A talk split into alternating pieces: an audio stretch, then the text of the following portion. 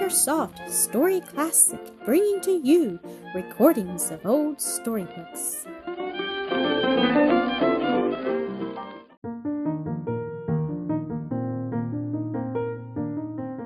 Chapter 11 of Joel, a Boy of Galilee by Annie Fellows Johnston. Recording by Esterman Simonides. What are you looking for, grandfather? called Jesse as he pattered up the outside stairs to the roof where Reuben stood, scanning the sky intently. Come here, my son, he called. Stand right here in front of me and look just where I point. What do you see? The child peered anxiously into the blue depths just now lit up by the sunset. Oh, the new moon! he cried. Where did it come from? Summer hath dropped her silver sickle that night may go forth to harvest in her star fields, answered the old man.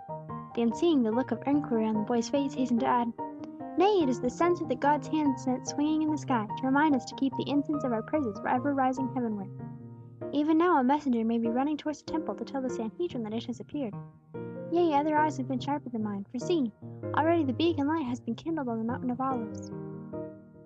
Jesse watched the great bonfire a few minutes, then ran to call his sister. By the time they were both on the roof, answering fires were blazing on the distant hilltops throughout all Judea, for the whole land was alight with the announcement of the feast of the new moon. I wish it could be this way every night, don't you, Ruth? said Jesse. Are you not glad we are here? The old man looked down at the children with a pleased smile. I'll show you something prettier than this before long, he said. Just wait till the Feast of Weeks, when the people all come down to bring the first fruits of the harvest. I am glad your visit is in this time of the year, for you can see one festival after another. The day the celebration of the Feast of Weeks commenced, Reuben left his shop in charge of the attendants, and gave up his entire time to Joel and Jesse. We must not miss the processions, he said. We will go outside the gates a little way, and watch the people come in. They did not have long to wait till the stream of people from the upper countries began to pour in. Each company carried a banner bearing the name of the town from which it came. A white ox, intended for a peace offering, was driven first. Its horns were gilded, and its body twined with olive wreaths. Flocks of sheep and oxen for the sacrifice, long strings of asses and camels bearing freewill gifts to the temple, or old and helpless pilgrims that could not walk, came next. There were wreaths of roses on the heads of the women and children, Bands of lilies were tied around the sheaves of wheat. Piled high in the silver vessels of the rich, or peeping from the willow baskets of the poor, were the choicest fruits of the harvest. Great bunches of grapes, from whose purple globes the bloom had not been brushed, velvety nectarines, tempting pomegranates, mellow pears, juicy melons. These offering of fruit and flowers gleamed all down the long line, for no one came empty handed up this hill of the Lord. As they drew near the gate, a number of white robed priests from the temple met them. Reuben lifted Jesse in his arms that he might have a better view. Listen, he said. Joel climbed up on a large rock. A joyful sound of flutes commenced, and a mighty chorus went up. I was glad when they said unto me, Let us go into the house of the Lord. Our feet shall stand within thy gates, O Jerusalem. Voice after voice took up the old psalm, and Reuben's deep tones joined with the others as they chanted, Peace be within thy walls, and prosperity within thy palaces. Following the singing pilgrims to the temple, they saw the priests take the doves that were to be for a burnt offering, and the first fruits that were to be laid on the altars. Jesse held fast to his grandfather's hand as he passed through the outer courts of the temple.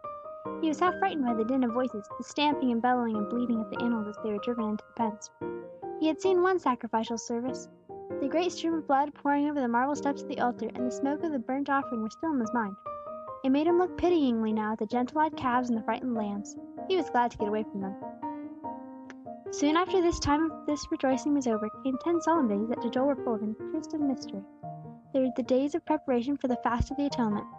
Disputes between neighbors were settled, and sins confessed. The last day, the most solemn of all, was the only time in the whole year when the high priest might draw aside the veil and enter into the Holy of Holies. With all his rich robes and jewels laid aside, clad only in simple white, with bare feet and covered head, he had to go four times into the awful presence. Once to offer incense, once to pray, to sprinkle the blood of a goat toward the mercy seat, and then to bring out the censer. That was the day when two goats were taken. By casting lots, one was chosen for a sacrifice. On the other, the high priest led the sins of the people, and it was driven out into the wilderness to be dashed to pieces from some high cliff. Tears came into Joel's eyes as he watched the scapegoat driven away into the dreary desert.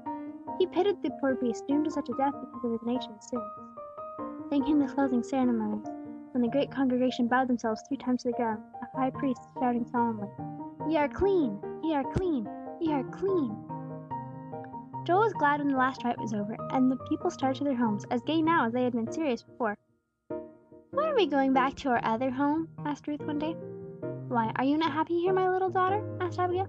"I thought you had forgotten all about the old place." I want my white pigeons, she said with a quivering lip, as if she had suddenly remembered them. I don't want my father not to be here, she sobbed, and I want my white pigeons. Abigail picked her up and comforted her. Wait just a little while. I think father will surely come soon. I will get my embroidery, and you may go with me across the street. Ruth had been shy at first about going to see her mother's friends, but Martha coaxed her in with honey cakes she baked for that express purpose, and Mary told her stories and taught her little games. After a while she began to flit in and out of the house as fearlessly as a bright winged butterfly. One day her mother was sitting with the sisters in a shady corner of the courtyard, when a climbing honeysuckle made a cool, sweet arbor. Ruth was going from one to the other, watching the bright embroidery threads take the shape of flowers under their skilful fingers. Suddenly she heard the faint tinkle of a silver bell. While she stood with one finger on her lip to listen, Lazarus came into the courtyard. See what I have brought you, little one, he said. It is to take the place of the pigeons you are always mourning for. It was a snow white lamp, around which he had twined a garland of many colored flowers, and from whose neck hung the little silver bell she had heard. At first the child was so delighted she could only bury her dimpled fingers in the soft fleece and look at it in speechless wonder. Then she caught his hand and left a shy little kiss on it as she lisped, "Oh, you're so good! You're so good!" After that day, Ruth followed Lazarus as the white lamb followed Ruth, and the sisters hardly knew which sounded sweeter in their quiet home, the tinkling of the silver bell or the happy prattle of the baby voice. Abigail spent many happy hours with her friends. One day as they sat in the honeysuckle arbor, busily sewing, Ruth and Jesse came running towards them. I see my father coming, and another man, cried the boy. I'm going to meet them. They all hastened to the door, just as the tired, dusty travelers reached it. Peace be to this house and all who dwell therein, said the stranger before Phineas gave his wife and friends a warmer greeting. We went first to your father's house, but finding no one at home, came here, said Phineas. Come in, insisted Martha. You look sorely in need of rest and refreshment. But they had a message to deliver before they could be persuaded to eat or wash.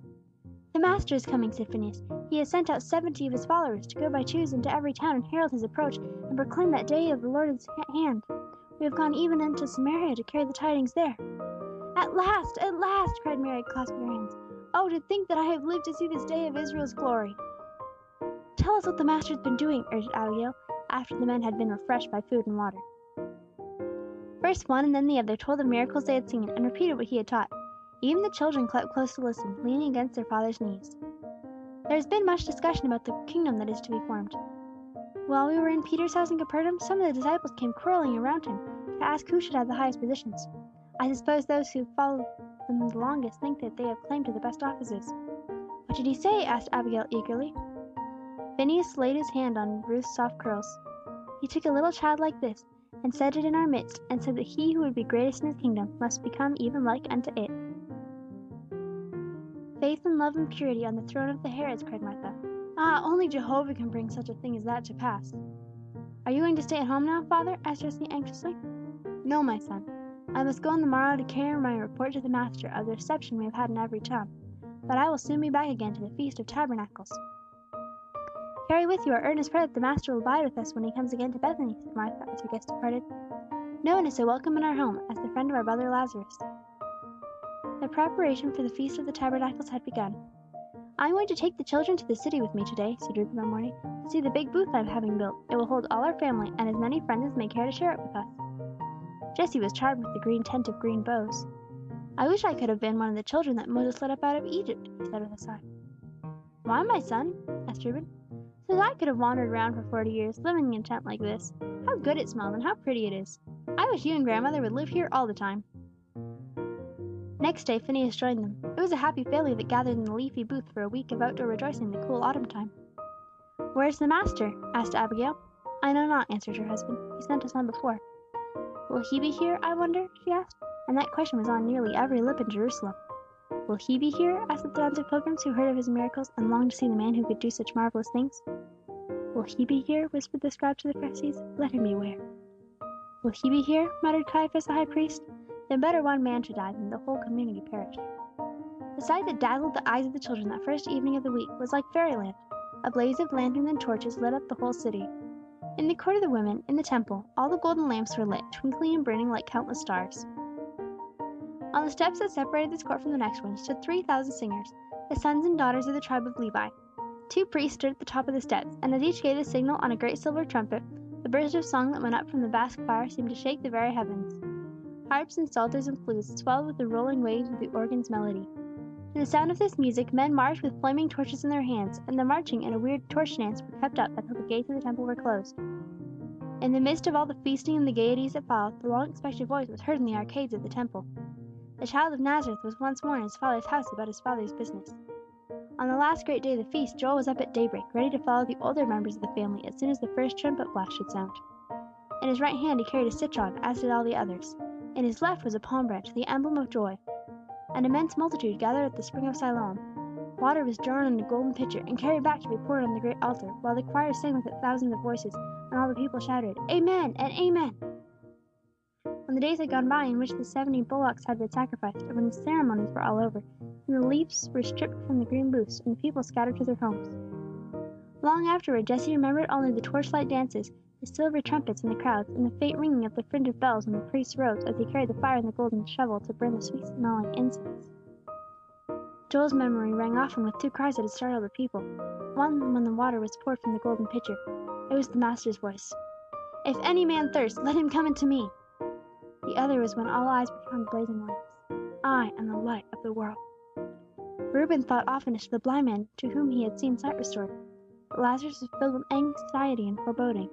Through his office of scribe he had come in close contact with the men who were plotting against his friend. Dark rumors were afloat; the air was hot with whisperings of hate. He had overheard a conversation between the temple priests and some of the chief priests and Pharisees. "Why did ye not take him, as ye were ordered?" they demanded angrily. "We could not," was the response, "for never man spake like this man."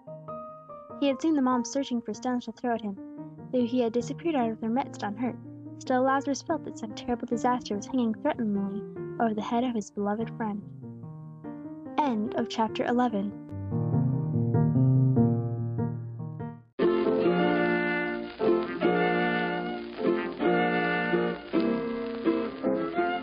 Thank you for listening to another episode of Acresoft Story Classic.